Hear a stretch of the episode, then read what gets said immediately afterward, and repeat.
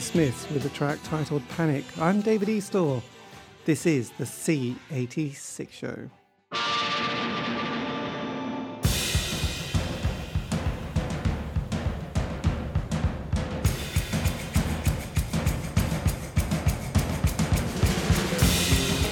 Welcome once again to another thrilling ride of life as I'll be bringing you songs you know, some you don't, and some you should. Always playing the finest in indie pop from the golden decade.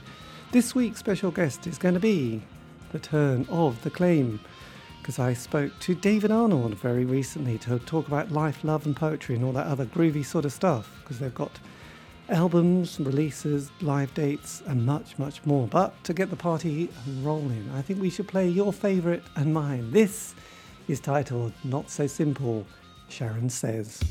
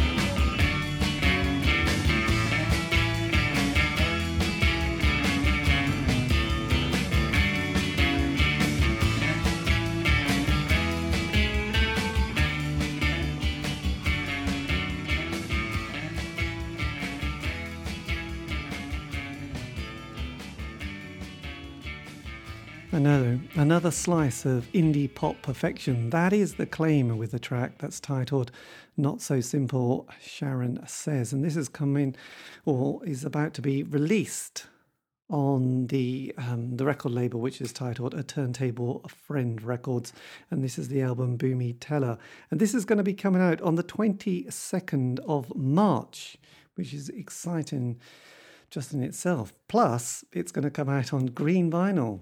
I know, and deluxe CD. And if that's not enough to make you start hyperventilating, and frankly, I've already had to sit down to take a puff of Ventolin, they have got a live date, which is going to be the 23rd of March. And this is at the 100 Club with special guests, the Jasmine Minks, and also Treasures of Mexico, who feature members of the Dentists. So there you go the Medway scene is still alive and kicking. So I've got an interview with David Arnold from the band, who I um, spoke to a few weeks ago. So I've got that coming up. But before we have any more exciting chat, I think we should play another track. This is um, also taken from that album, and this is titled Love Letter. You're going to love it.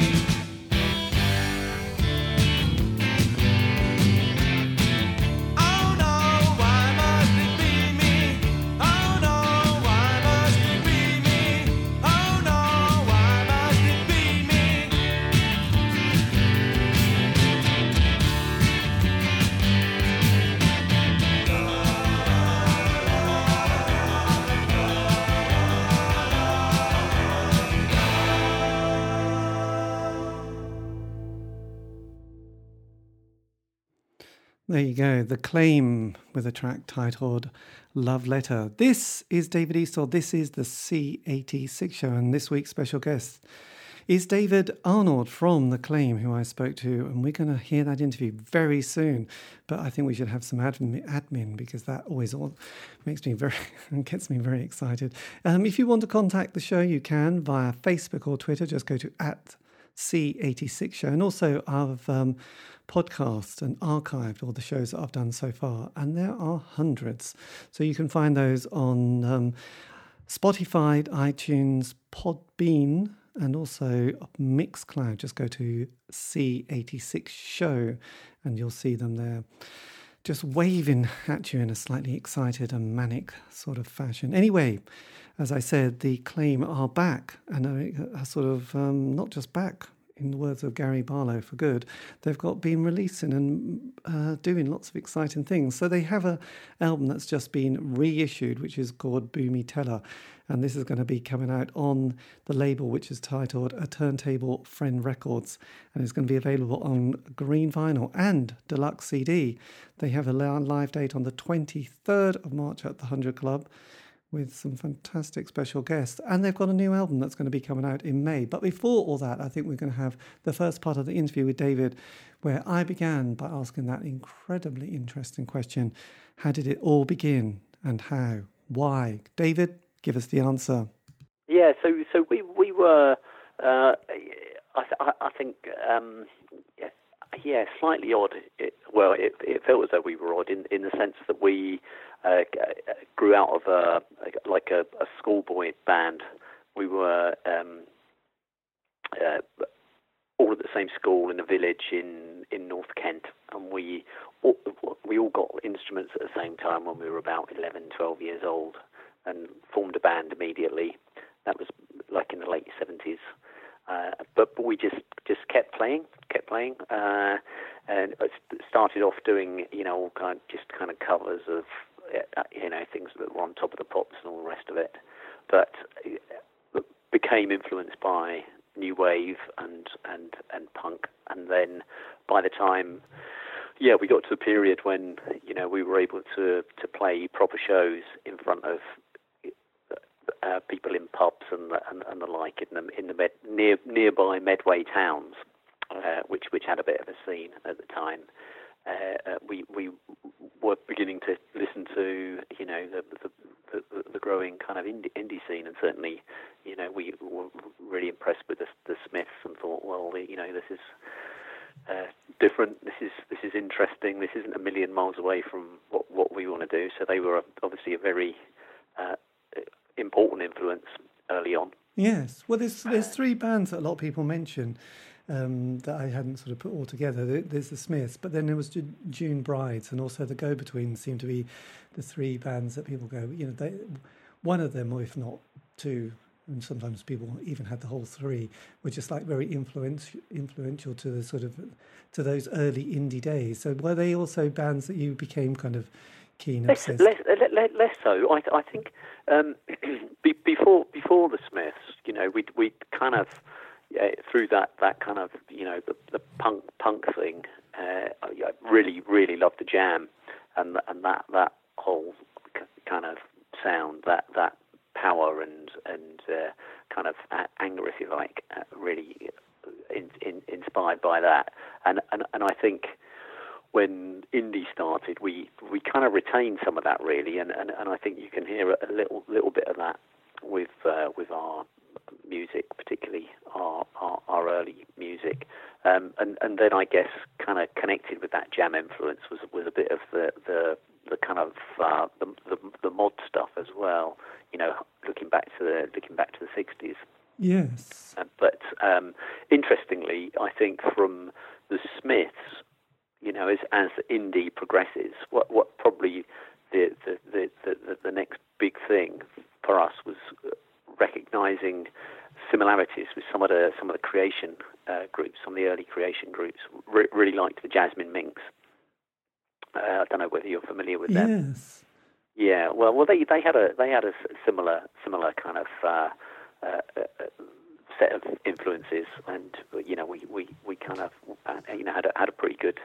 Uh, relationship with them on, on the on the you know on, on the back of that that was that was all kind of like you know like attracting like. If, yes, uh, well, that, if, absolutely. If you will. Yeah. Well, it's interesting because yeah. there was quite a lot of those. Um, yes, that sort of Scottish indie scene with the people like the Orchids and Jasmine Minks, and I have to say, it, they, they, it's all blurred. I mean, bizarrely, I've done interviews with both of those bands and done specials on them. So, but it was a while back, and with age, you know, you forget, you know, who said what, and until I sit down and sort of listen. I go, oh yes, I remember them now. But you know, that's just old age for you creeping in, isn't it? Really. But so were you, you know, because it was kind of interesting. You got this Medway scene. So were you in, you know, were you kind of very aware of that? And did it feel a bit like a, you know, like Haight-Ashbury in the '60s with the Grateful Dead and the sort of, you know, did you feel like you were a bit of a musical on a bit of a musical zeitgeist at the time? Yeah, we did. We, we did. I mean, the, the, the Medway stuff was great. There was there was there was so much to, to listen to. There were some some nice venues. Uh, there there was a uh, you know, or, or, or, although competition was was kind of in, inevitable, there was also a, a you know a, a, certain amount of um, uh, you know kind of helping and supporting each other as well. So you, you had people like Billy Childish and the Milkshakes and uh, the Prisoners, uh, and, a, and a great rhythm and blues band called Wipeout, who were kind of like the first, you know, kind of wave of that Medway uh, Medway thing. It went back a li- little bit before that with, you know, some of the some of the stuff Billy was doing in the in the punk rock period. But uh, uh, yeah, by the time we came along, we we kind of, you know, were influenced by that and took lessons from it, and uh, you know, looked at the business model of, of uh, if, if, if you like, groups like the the, uh, the milkshakes and the prisoners who were, you know, very much into you know DIY, setting up your own label and so on. Yes, and uh, also uh, and knew how to knew how to go about that and uh, kind of let you in on the secret, told told you how to do it. And that can only be a good thing. A sort of holistic love fest going on there. That is the first part of my interview with David Arnold from The Claim who obviously is getting ex- as excited as I am with these um, new releases and also a live date.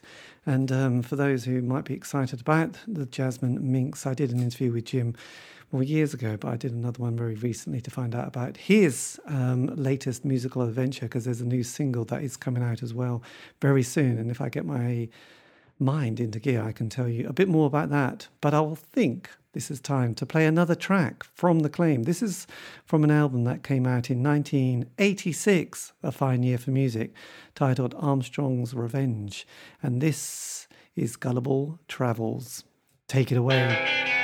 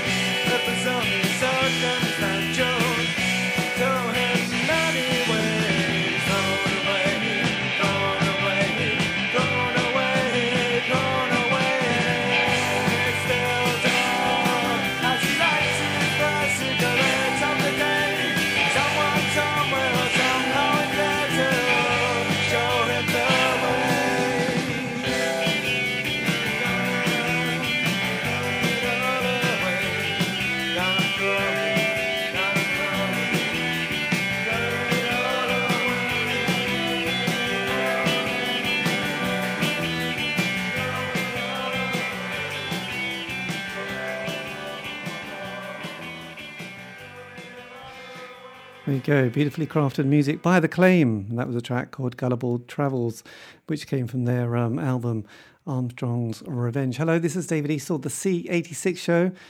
Getting excited as always. And um, as I said earlier, and hopefully you were paying attention, uh, they have a live date on the 23rd of March at the 100 Club. And supporting them will be the Jasmine Minks who were, for those people who are making notes and want to appear knowledgeable, the first band to be signed to Alan McGee's Creation Records back in 1984. And they too are, have been busy in the recording studio with a new single titled Step by Step. And that's come out also on a turntable friend record Records. So um, there you go. And uh, they will be playing live as well, as we said.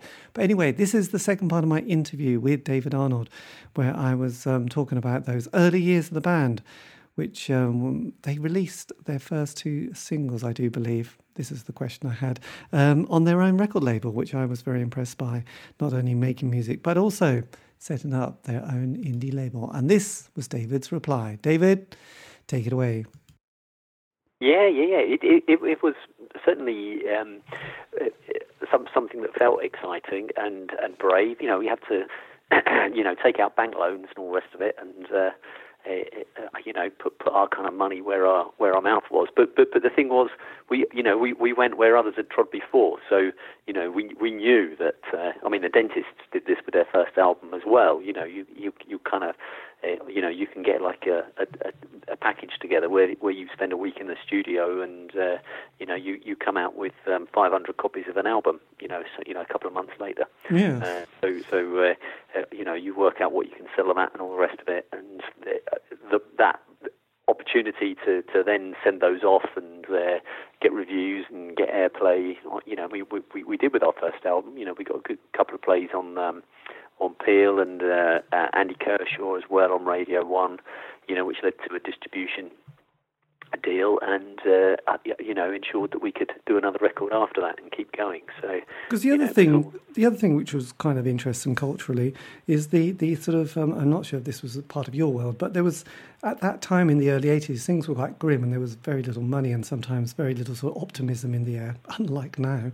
Um, and uh, Yes, so a lot of people would just kind of go unemployed for a few years, just as a kind of career move almost, um, just because it was kind of trendy, especially if you were on the sort of left of centre or the far left of centre. And there was the, the job seekers allowance and the enterprise allowance schemes, and those gave bands that two years of sometimes also just practicing and not having to worry about getting jobs or anything. Mostly, you know, just getting stoned, really, making a noise and being rock stars. And then, you know, within that period, that was often where a lot of people would create something kind of that John Peel would sort of go, oh, this is this is kind of quite unusual. I'll I'll put this on the show. So did did that kind of, I'm not saying you took drugs, by the way, but you did, did sort of having sort of, um, I just wondered if you also had a bit of a similar background to the world of um, being unemployed while being in a band.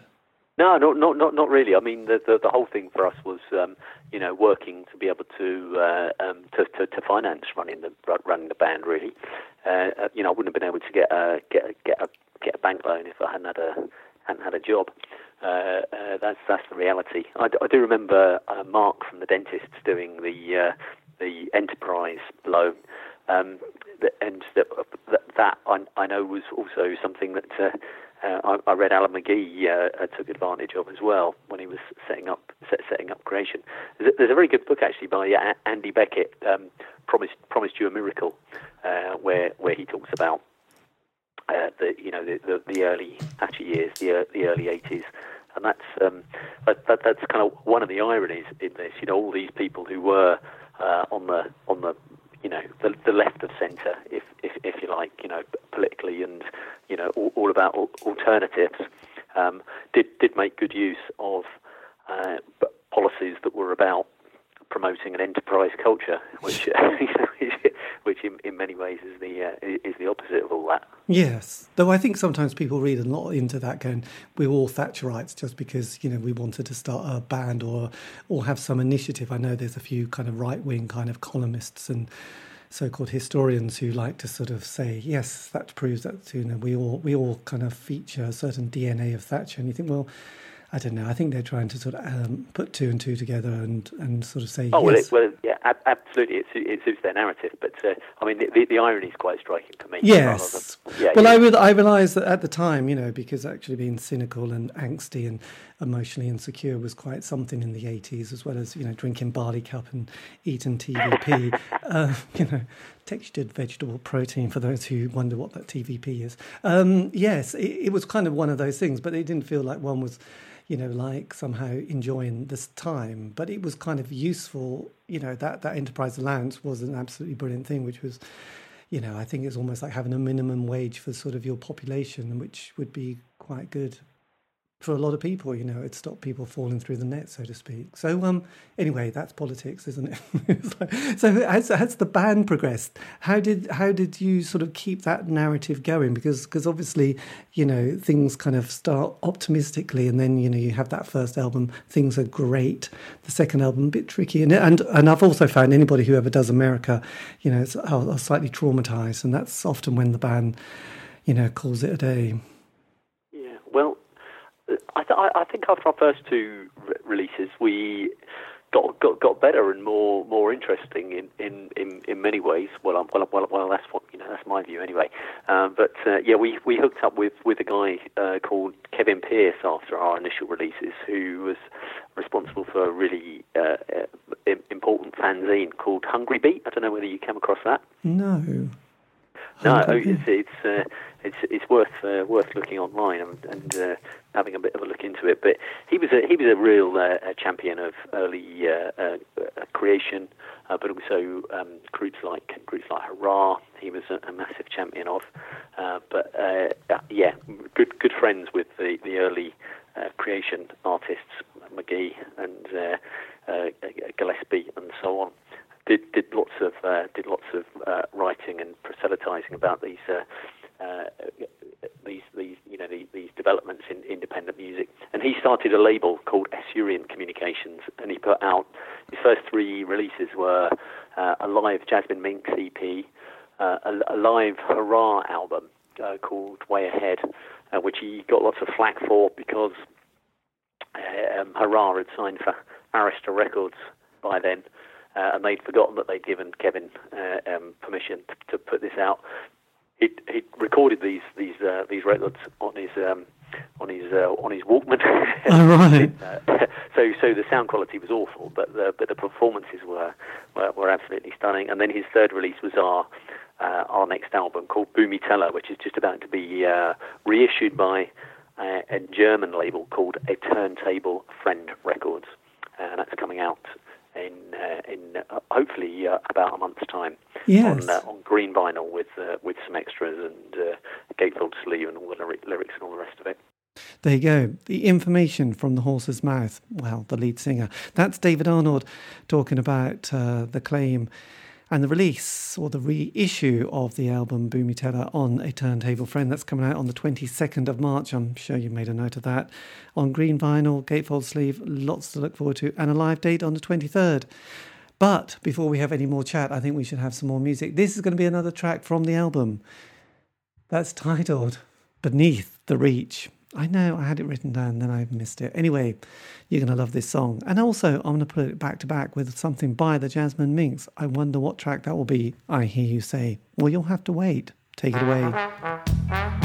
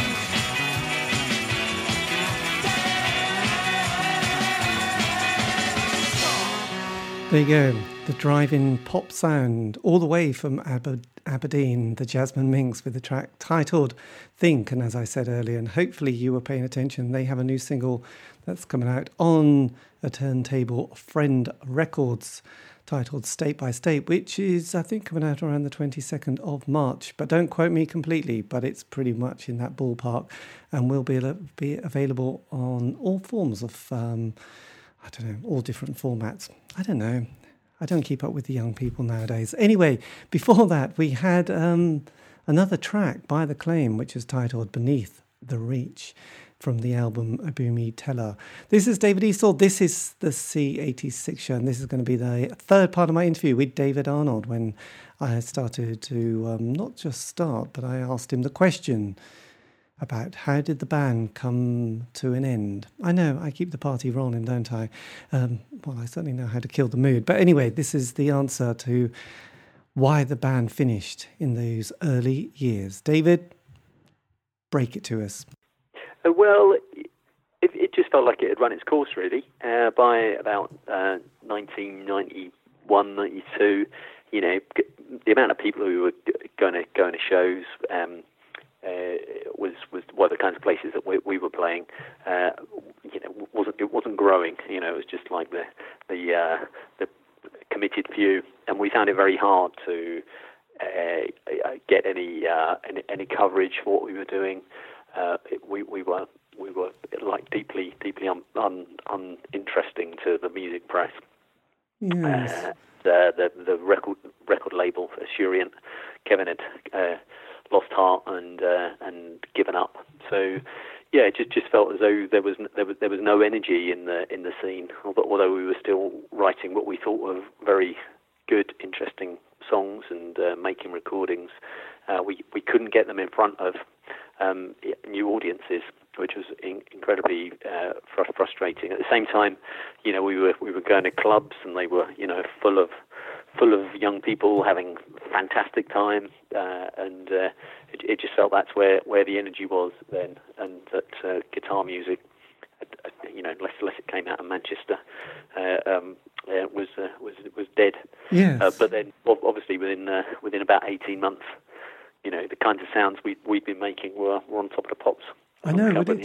I hadn't sort of um, yes, I hadn't probably appreciated sort of how how tough it is to be in a band really, because because not only do you have to get on with yourself and hopefully got some form of management or at least some good administration administration within the band, you also have those changing musical kind of fashions which get constructed by probably journalists and the media. So you know you had that indie pop period, and often you know when I say indie indie pop is you know the eighty three to eighty seven, I think you know, and it's the years of the Smiths, they definitely felt with that five years that by the end something was shifting, you know, and anybody who released anything in that period generally, you know, got sort of quite a bit of play with either, you know, the NME, you know, or John Peel, etc. But then, you know, the, then the dance scene happened, and you know, bands like um, the Happy Mondays and Stone Roses and Soup Dragons did so well. And then you had Seattle grunge, and if one of those didn't knock out most people, the other one definitely did. You know, because it just became guitar-based bands, and you know, yet you had bands like the Sundays and Carter, who you know, you're thinking, God, they were fantastic, but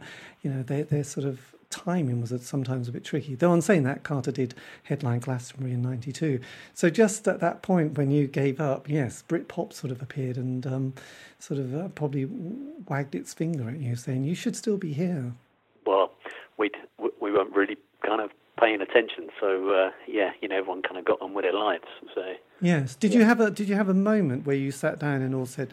Shall we, to quote Jim Morrison, call it the end, or did you sort of just not turn up at a rehearsal? Yeah, no, no, we had we had decided that, uh, yeah, we'd, uh, we'd we'd call it quits. We, you know, we did a final gig and all the rest of it. Yeah, yeah which was, um, you know, suitably um, uh, uh, sad, but kind of a celebration at the same time. Okay, that's the third part of the interview with David Arnold from The Claim. I think we'll just break it there while the mood takes a little bit of a downturn. But I do think there's going to be a happy ending. Oh, yes, indeed. I think we're going to play one more track because we need to break it up and uh, groove on. But this is going to be another track by The Claim. This is titled Treasure Hunting. You are going to so love this song.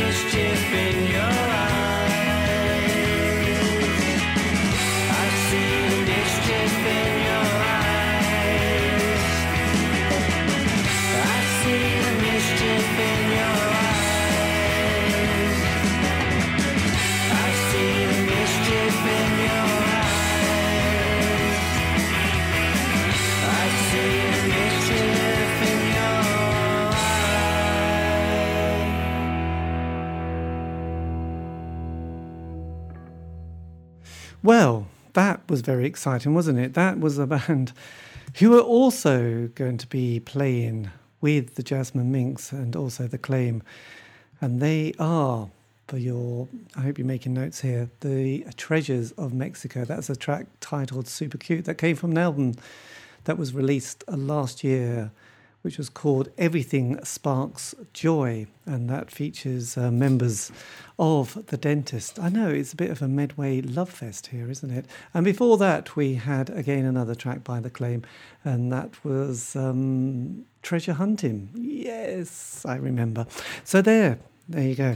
This is David Eastaugh, the C86 show, and I will, in a slightly desperate way, just mention how you can contact me. This is um, via Facebook or Twitter. Just go to at C86 show, and again, um, all the shows have been archived on Spotify, um, iTunes, Mixcloud, and also Podbean, which is my new best friend. So there you go.